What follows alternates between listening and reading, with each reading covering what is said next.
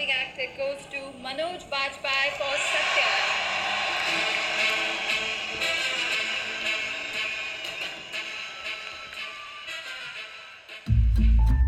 A lot has been said about Manoj Bajpayee's performance in RGV Satya, and with good reason. He single handedly changed what acting in a commercial Bollywood film meant. I mean, he was a family man in Satya before he was a family man in Family Man. But today I want to discuss what really gave Bhiku Matre, his character in the film, the platform to shine. I believe it was the milieu or the setting of the film which will be the basis of this episode. Satya was made in 1998 and it's easy to see the 90s in with rose tinted glasses, but the fact remains that films had become formulaic, cricket was being battered with controversies, politics was going through a diarrhea of power shifts, and there was a heckload of underworld involved in all three.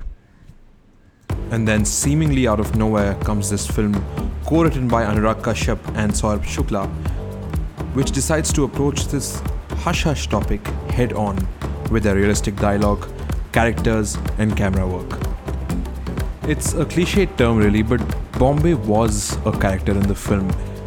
The city, which had only been five years since the deadly riots of 1993, or even the grand debut of the cell phone, was only just developing from the cracks of the system. Now, for the benefit of brevity, I'm not going to discuss the characters, although there can really be a separate episode on them, but I'm mostly going to concentrate on the facets of writing, cinematography, and commentary in general. Dialogues having the words Bhadwa or Chutia, which is really cordial OTT parlance now, was pretty rare in the cinema of that time.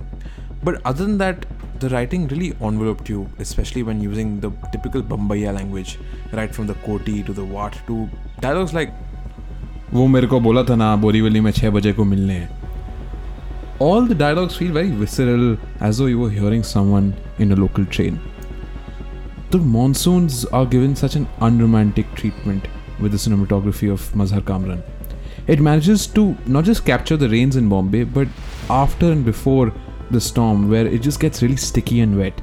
Some of the scenes where they're sitting together, the lighting changes, giving it a neo noir feel when some shit is about to go down in the climax. This was such a topical movie that two characters literally watch a movie within the movie in the theaters, none other than the machismo driven Border, which was released only a year prior. Police brutality, lawlessness, and injustice is on the rise, and the difference between the upholders of justice and the breakers of justice is a line that often gets smudged.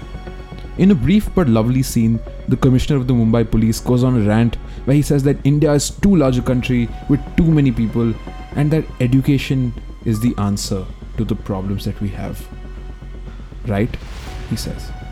While the inspector, played by the dependable Aditya Srivastava, scoffs at the notion and simply says, No, sir. In conclusion, Satya was not just a landmark film that changed Bollywood forever. It represented what the title literally translates to the truth.